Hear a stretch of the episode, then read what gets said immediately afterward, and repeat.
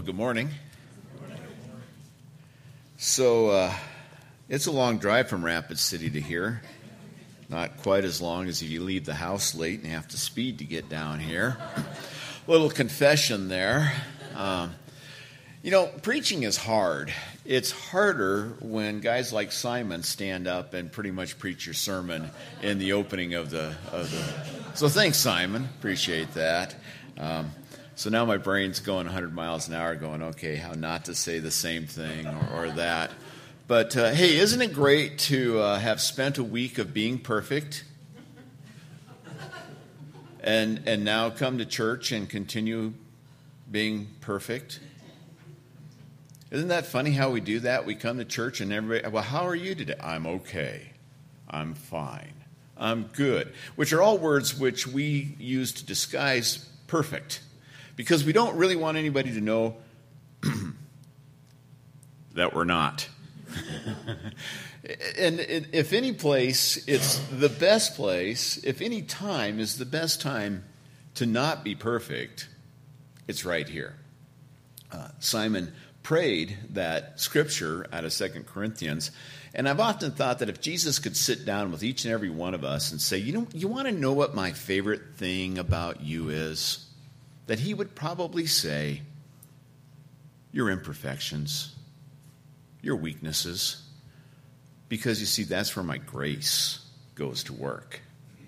And that's where my power is, is made perfect. So I hope, if anything, today we all leave here knowing that it's okay to not be perfect because the reality is Jesus is the only one that is. And when he told us, Be perfect as your Father is perfect, he also said in that same sermon, Let your righteousness surpass that of the scribes and the Pharisees. And boy, if you think about that for a minute, the scribes and the Pharisees did their best to do it right all the time, and we're supposed to even surpass that.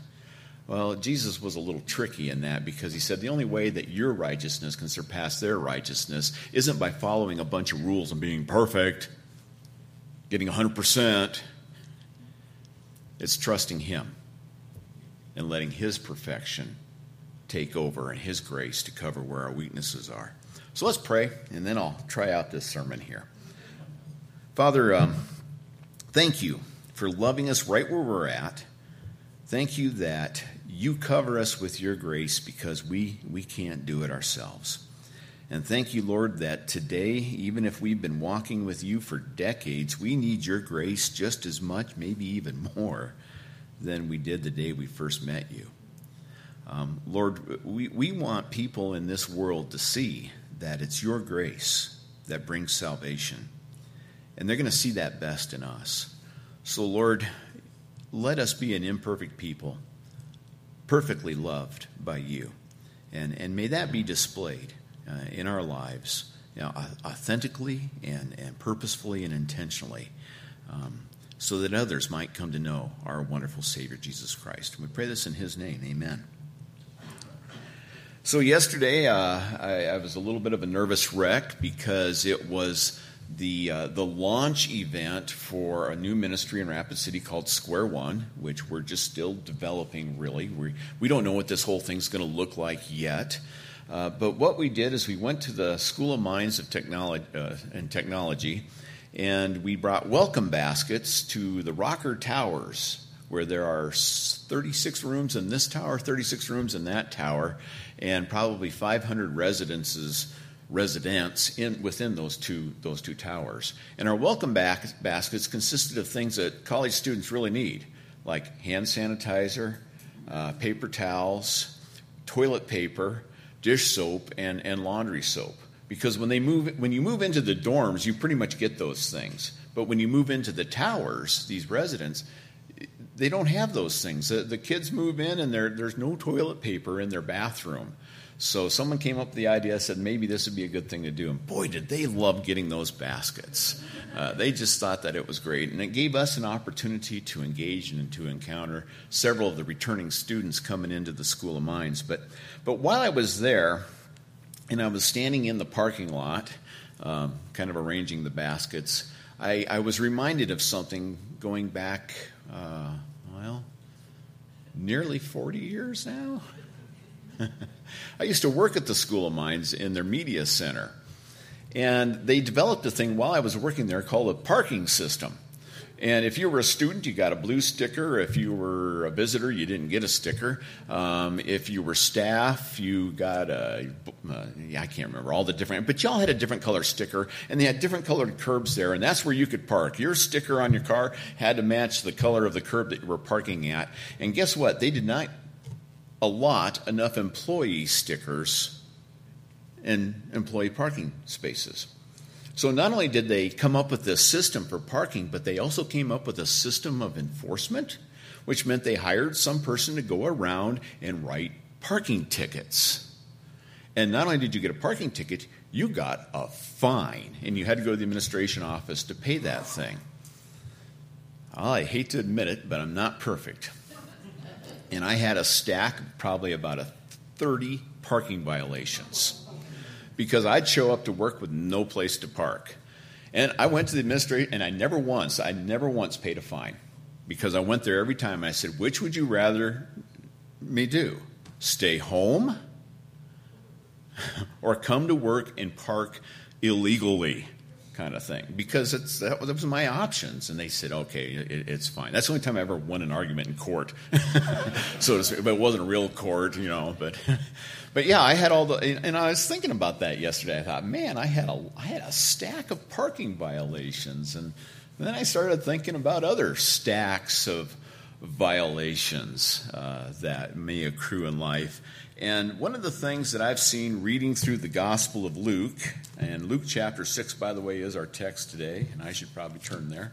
Um, and, and Luke seemed to delight in this for some reason, is that Jesus built up a pretty impressive stack of Sabbath violations. It seemed like he was always getting in trouble on the Sabbath because you see, there were rules about the Sabbath, and apparently Jesus was breaking those rules. So, the title of my message today is I'm kind of proud of this title. You kind of have to say it, wait, I mean, turn your R's into W's, you know, that kind of thing. But Jesus was a wascally wabbi. And now from this point on, I'm always going to think of the scribes and Pharisees as Elmer Fudd. You know?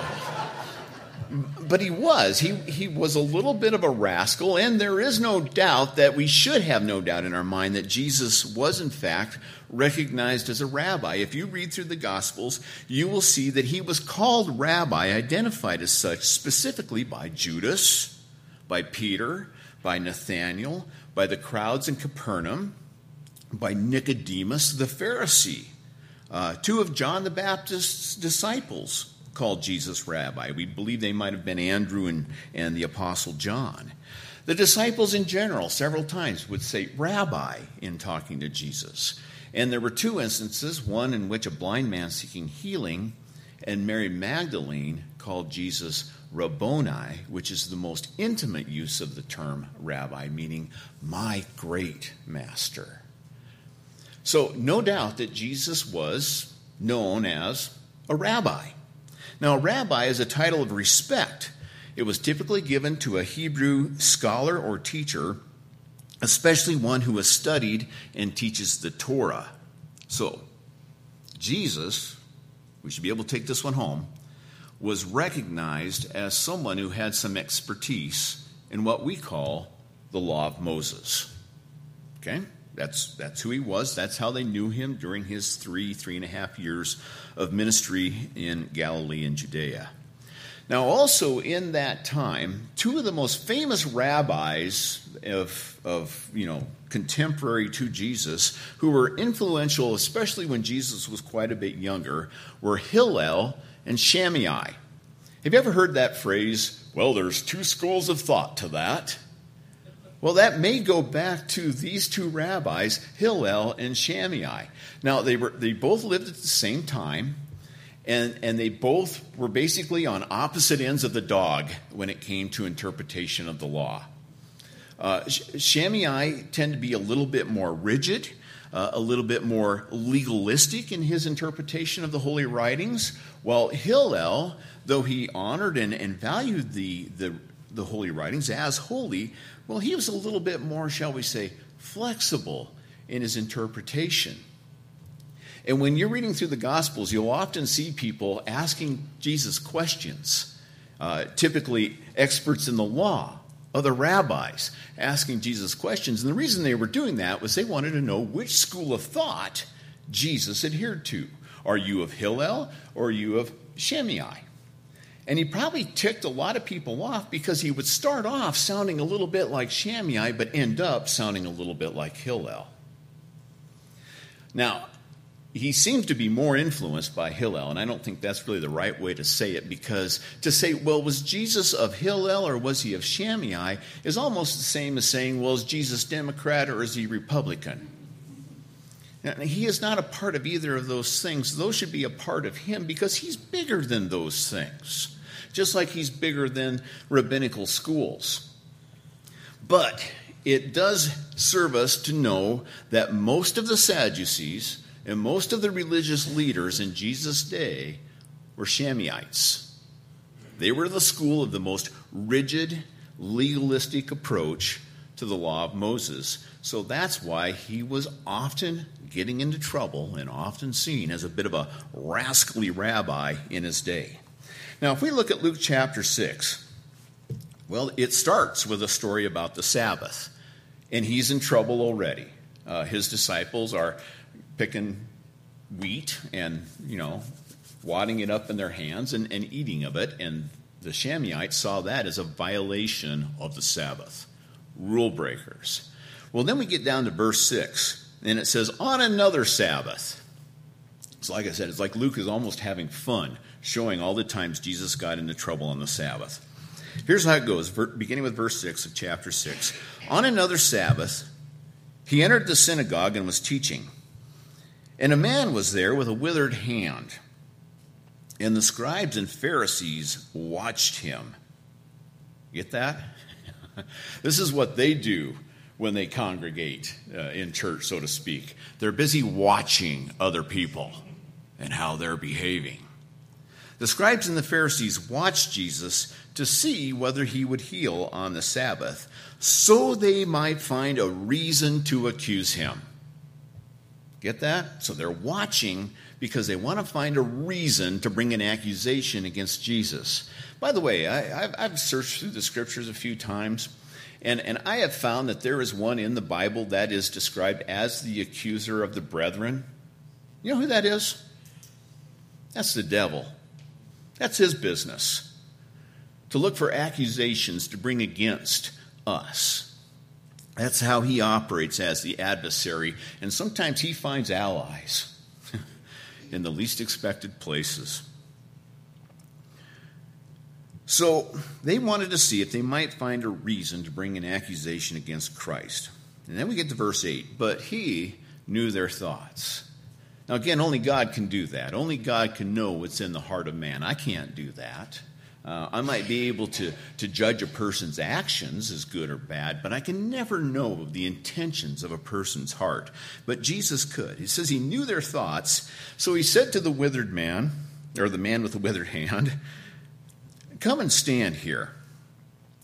And Jesus said to them, I ask you, is it lawful on the Sabbath to do good or to do harm?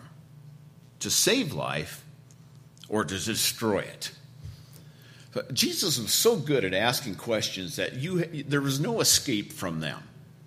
And, and he knew what these guys were thinking. He knew what they were doing and what they were intending that day. So he says, Let me bring a question to you. Is it better to do harm or is it better to do good on the Sabbath? Should you save a life or should you take a life on the Sabbath? Should you, should you kill or should, and destroy or should you help and should you heal? How do you answer that? And then I love verse 10. It says, And after looking around at them, how many of you had that, that elementary school teacher that had that look? that could silence an entire classroom without a word, you know. I kind of imagine that moment because that no one's answering Jesus and he's just standing there taking the moment to look into the eyes of every single one of those would-be accusers. Making sure that they were all watching what he was going to do next because he knew they were looking for him. And then I love what he did to this guy. He says, "Stretch out your hand." You see, there's no way that Jesus could be accused of working. He didn't do anything. If anybody did anything, it was the man with the withered hand. He stretched his hand out. He says, Stretch out your hand. And he did so, and his hand was restored. And then I love the response. Verse 11 that the scribes and Pharisees have to this incredible thing that Jesus just did for this man. But they, and, and anytime you see the word but in the Bible, it means there's a pivot here. There, there's a contrast that's about to happen. I've always wanted to write a book called The Biggest Buts in the Bible. And, and it's all about these contrasts that, that come around. But it says, But they were filled with fury, and they discussed with one another what they might do to Jesus. Because you see, Sabbath violation. That's all they saw there. They didn't see a man getting healed. They didn't see a Savior behaving the way they expected a Savior to behave. Uh, this is not our Messiah. And before I get too hard on these guys, I, I have to stand here and say, guilty is charged. I don't know how many times I tried to domesticate my Jesus. I try to make him behave in a way that I, I think he ought to behave. I think God ought to follow my rules. I spend way too much of my life trying to housebreak Jesus. And that's what they wanted to do as well. And that's why they didn't like him. You know, Jesus, again, is so much bigger than, than we can imagine, and he doesn't operate the way we want him to operate all the time. It's because of who he is. But their response was they were outraged at what Jesus was doing here. So they said, What might we do to him? They're already beginning to plot Christ's demise. This is backed up in John chapter 5, by the way. Uh, John chapter 5, verses 16 through 18 tells about another Sabbath. And it says, And this is why the Jews were persecuting Jesus. Did you get that? They were persecuting him because he was doing these things on the Sabbath. And Jesus answered them and said, My Father's working until now. I love this response again. Jesus says, Oh, we're not supposed to work on the Sabbath? My Father's working right now. And, and he says, and, and so am I. I'm, I'm working. And by the way, Pastor Mark, when he's standing here on, on a Sunday, which we kind of consider the Christian Sabbath, he's working. There, there is no harder work in the world on a Sunday than standing behind a pulpit and preaching. I kid you not, I am, I am physically and mentally exhausted. It doesn't matter whether I'm up here 20 minutes or all day long, and I can do both. Don't get me started. I am just as wiped out no matter how long I am up here. I don't know why that is. It's supposed to be the work of the Holy Spirit. Well, I'll tell you what, if it is, He's awful hard on these fleshly bodies when He's done using us. It's a tiring thing. It is work. But Jesus said, My Father's working and, and, and I'm working. Now, this made the Jews all the more angry because he equated himself with God in saying that. He said, I'm equal with God. But notice that they said this they were all the more seeking to kill him. Now, did you get that? On the Sabbath, the Pharisees were seeking to destroy Jesus Christ. Who's really the Sabbath breaker in these stories? Well, I want to have us go home with about oh, six or seven things here that would be good to kind of chew on. So here's, here's what I want to, want to present to us today. And I say us because I don't spend time working on sermons. I spend time, hopefully, having sermons working on me. And so there's still stuff I'm chewing on as well here. But the first one is this the Sabbath was meant to be good for you and relational between you and God. Let me, let me emphasize that again. The Sabbath is meant to be good for you and to help in your relationship with God. It's kind of like, look at it this way. How many of you uh, married guys out there are reminded that it's a good thing to have a date night with your wife once in a while? Sometimes my date night is running errands with my wife because that's the only chance we kind of get to have some time together. But it's good to have a date night. Well, did you know that the Sabbath is sort of God's date night with you? He instituted it was for him first, but he meant to include you and I in that as well, so that we would have at least one day out of the entire week of craziness where it was just us, just God and us, hanging out together, enjoying one another, building a relationship with one another. It's relational. It's not about rules and rituals and regulations. it's relational. That's why the Sabbath exists. The other thing is, is it's good for us. When God instituted the Sabbath, He did it through the Torah to the Israelites. Why? Because they have been slave driven for the last 400 years. They don't even know what a day off is, they don't know how to function. They had to be commanded to stop and do nothing for a while just so they can enjoy the relationship with God. And we are not that far removed from those Pharisees. We are our own slave drivers. We are way too busy. We are constantly on the go, constantly doing things, constantly trying to measure up, so much so that we don't even know how to stop without feeling guilty. You know, you take a nap, you feel guilty that you just took a nap. I should have been doing something instead of instead of resting. You know, you're just kicking your feet back, laying in a hammock for a minute, and you lay there, and it doesn't take too long. Pretty soon, you're thinking, maybe I should be doing something. And, and, and that's what God's trying to stop us from. He says, Yeah, there's a lot of good things to do, but there's, there are times when it's just stop doing and be. Just be. Jesus said that he was the Lord of the Sabbath. He's in charge of how we operate that day. He also said that Sabbath was made for man, not man for the Sabbath. Again, pointing out this is something that's supposed to be good for you. And then he asked that great question Is it lawful to do good or to do harm on the Sabbath? There's lots of good to be done on the Sabbath. Let's say uh, Sunday's your day of rest. Boy, you're not going to do anything but just hang out with God. Well, remember, God still works on the Sabbath. And what if you go and you look at your neighbor's yard and, man, that thing needs to be mowed? And the reason it hasn't been mowed is, well, maybe your, wheelchair, your, your neighbor's wheelchair bound or, or something like that. Something has happened that prevented him from being able to mow the lawn. And you got to go to work Monday, Tuesday, Wednesday, Thursday, Friday, that sort of thing. Is it okay to mow your neighbor's lawn on the Lord's day?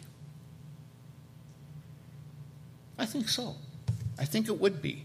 I think it'd be something that Jesus might do himself and get another Sabbath violation in doing that. Another thing is we have to understand that the more extravagant the restrictions and regulations, the more extravagant the loopholes have to be to get around them. I, I was a teacher at a Christian high school for a while and it had a dress code, and I hated it. Uh, basically, this was my school of thought either have no dress code or have a uniform. Because trying to interpret everything in between that was really, really hard. And I had more things to do other than to check out and see if that, that girl's skirt was a quarter inch too short or whatever it might be. I didn't need to be looking at their legs anyway. But that was part of my job, and I never understood why did we do that? And, and was, I kid you not, the, the more extravagant the rules were in trying to enforce that dress code, the more loopholes those kids were able to find to get around them. And they would challenge it all the time. All the time. That's the way we all are. And see, the Jews were coming up with these incredible, extravagant rules. Uh, they had over 600, in Jesus' day, they had over 600 laws, commandments that the, the typical Jew was supposed to follow. And those were a combination of what's known as the mother laws and the daughter laws. The mother laws are the laws given to us in the Torah of the Old Testament. The daughter laws were extravagances added onto them. For example, thou shalt not plow on the Sabbath. Okay, so let's not go out there and break ground on the Sabbath to plant crops and that sort of thing. Give it a rest. Well, the Pharisees and the Sadducees kind of enhance that rule a little bit. Let's say it's, it's the Sabbath and you have a walking stick, you know, staff. And you know, you're out there walking. Well, we've all done this. If you've ever held a walking stick in your hand, you kind of drag it for a little while. And if you were to caught on the Sabbath doing that, making a little furrow in the ground with your walking stick, Sabbath breaker. It, it got even worse. We've all had that nasty lung cold, you know, where the stuff's in here and you cough, and suddenly the stuff that's down here is now up here. And you're going, What am I going to do with that? And your brain says, You ain't going to swallow it. You know, and I know this is gross and nasty, but you kind of turn around and as politely as you can, you kind of get that thing out of your mouth, and you look down at that and go, "That's gross." So you take your toe and you take a little gravel from the parking lot or something and cover it up. Even if you did that, Sabbath breaker. See, they put all these burdens on man that even they themselves could not keep. So it's no wonder that when Jesus gave that wonderful invitation, Come to me, all of you who are weary and heavy laden, and I will give you rest. I will give you a lighter yoke. Now, Jesus wasn't saying just go free, you know, live free willy and nilly willy and all that sort of thing, do whatever you want. But he was just saying, you know what? It's not about rules, it is about a relationship. So, why do we come up with all these rules? Why do we have this propensity to, I don't know, to, to take the things that God has given us for our good and, and for our relationship with Him and to turn them into man made religious regulatory rituals? Why do we do that? Well, it's because we're not perfect. And it's because we, well, you have to go all the way back to the beginning. When Adam and Eve were told, don't eat of that tree of the knowledge, the fruit of the knowledge of good and evil. Now, what that means there in the Hebrew mindset is there the knowledge of everything between good and evil. So, what, what Adam and Eve were tempted to do in eating that, that forbidden fruit was to be like God, to know everything, to be, and, and, and in knowing everything, to be able to be the final authority of their lives, to be able to make the call over what was right and what was wrong. See, that's part of our brokenness. It goes all the way back to the, the fall of mankind. And in that brokenness, we have this desire to know everything. We have this desire to make up the rules for everything. And we have the desire to be the last arbiters and judges of everything. And so we need, in our fallenness, a structure of measurement. I need to know whether or not I'm measuring up. The problem is, is that we don't use that instrument to see if we're measuring up. We use it to see if other people are measuring up. Because we know, we know none of us measure up. But all we have to do is measure up just a little bit more than the other guy, and we're good. Right?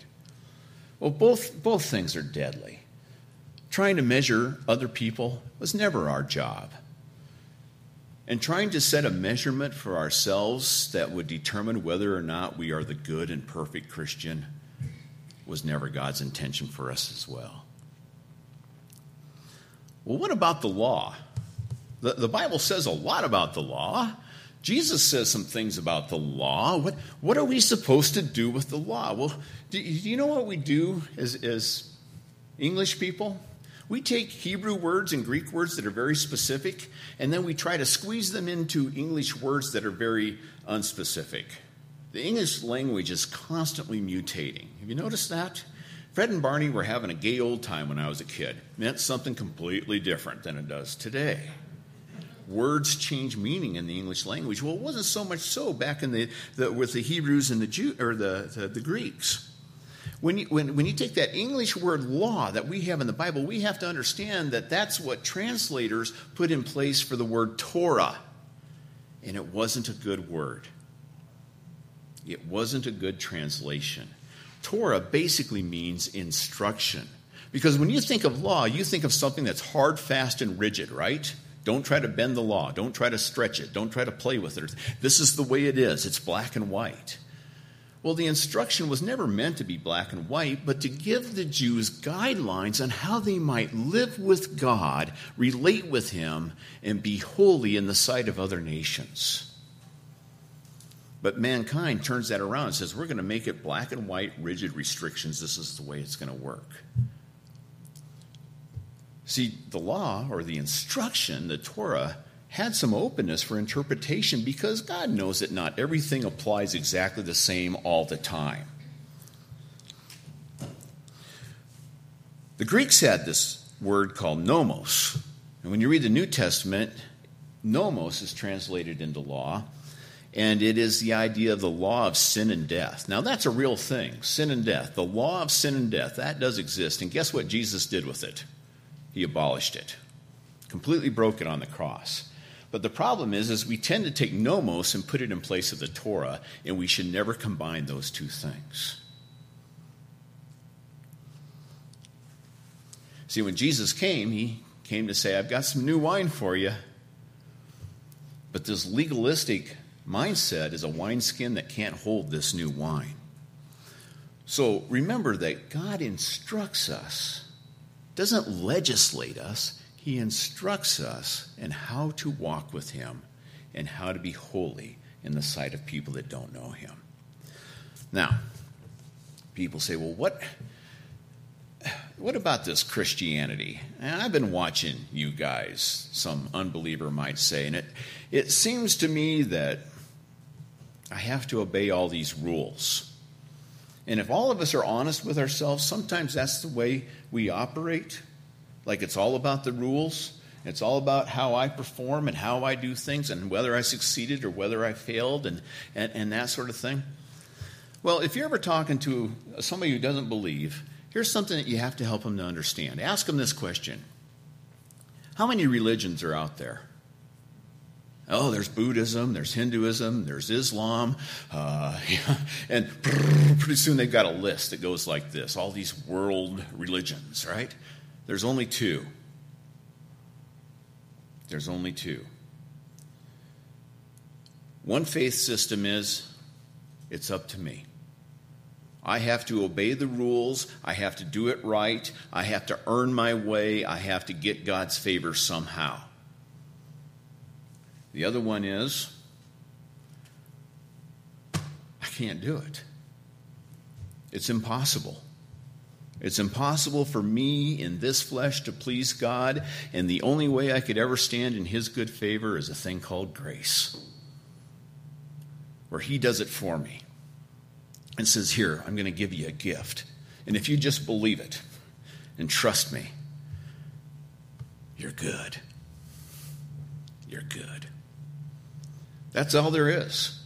And every world religion that exists out there falls into either the category of works or the category of saved by grace. And if we as Christians ever try to move Christianity into that category, then we're going right back to that tree. So it comes down to what are we depending on? My ability to follow the law? Or my faith that Jesus fulfilled the law for me and paid the penalty for that law that I could never pay. One last thing I want to give us is this the Sabbath is not the only thing that God has given to us that is for our good and for our relationship with Him. How about Bible reading? Okay? But we can do the same thing with Bible reading that the Pharisees did with the Sabbath. We can make it a system of measurement. And how many of us often feel guilty that we don't read our Bibles enough?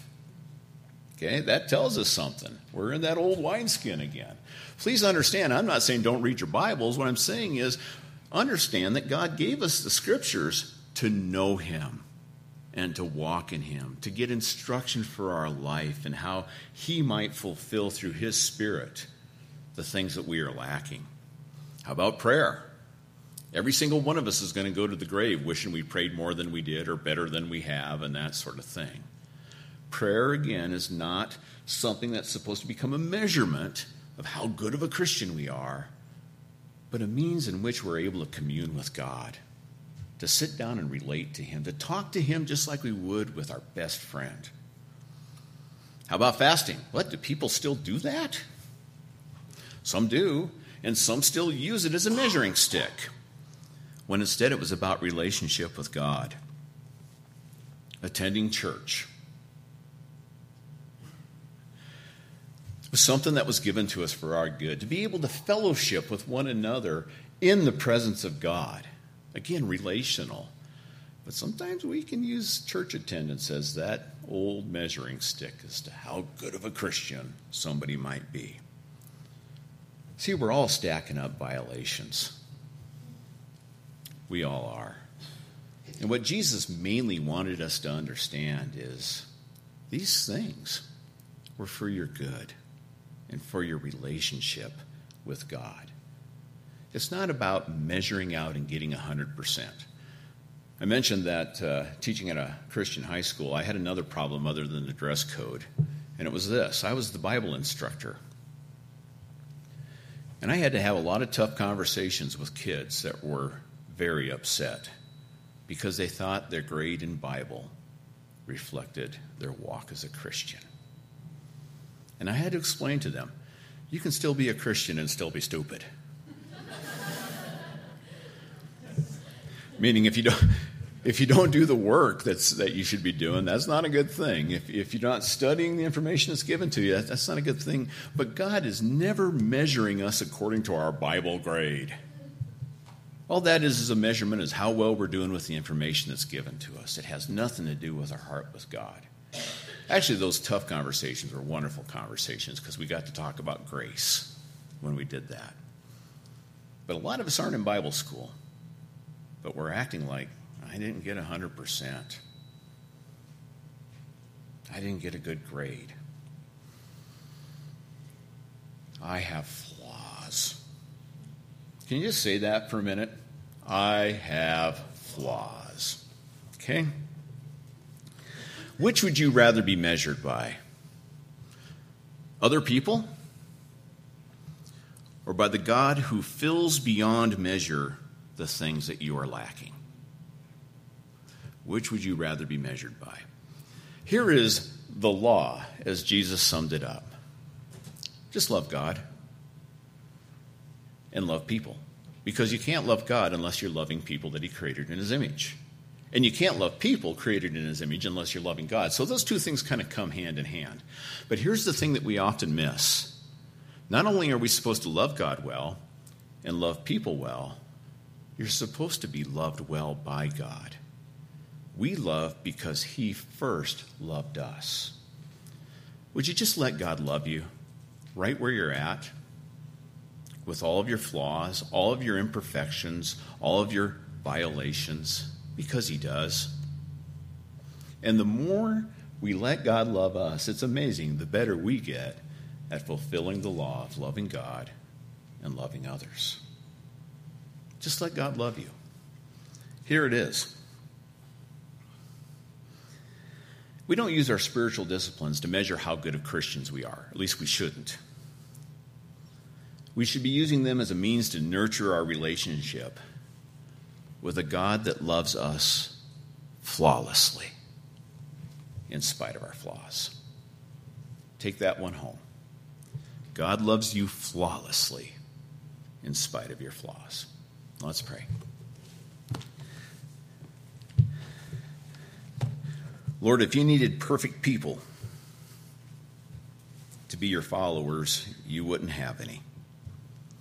If you needed perfect people to build the church, well, Peter would have been disqualified. Yet you used him. Lord, if you needed perfect preachers to stand in the pulpit, uh, the pulpits would be empty. If the church was supposed to be made of perfect people, there'd just be crickets here. Lord, thank you for loving us. Thank you for understanding that we are broken. You knew it. You're not surprised by it. And thank you for your incredible patience, your incredible mercy, and your incredible grace that you pour out on us imperfect people. See, even my grammar's not perfect. Lord, may we go forth from this place hungry for the scriptures, not because it measures how good of a Christian we are but because it measures how deeply we want to know you and to understand you and to, to know how we ought to walk in this life. Lord, may we be a people that go forth in this place anxious to pray. Again, not because it, it's going to make us look good or, or something like that, but just because we desperately need to spend time with you and to talk with you. And not just talk with you, but listen to you. Lord, may we be a people that, uh, that look forward to the, the gathering of believers on a given Sunday. Uh, again, not because it somehow goes on our report card, but because we, we, we desire to be with real people, authentic people that are just as flawed as we are, celebrating this amazing grace that you've given to us and coming together to know this wonderful Savior, this amazing Jesus. And thank you, Lord, that that trail of Sabbath violations led to the cross, where you in your perfectness died for us who was imperfect, so that all who might just believe find salvation and the forgiveness of sins. So, Lord, if there's anybody out here that's really striving hard to be perfect for you, um, would you set them free from that? And would you uh, let them cast that burden on you so that they can find rest for their souls? We pray this in Jesus' name. Amen.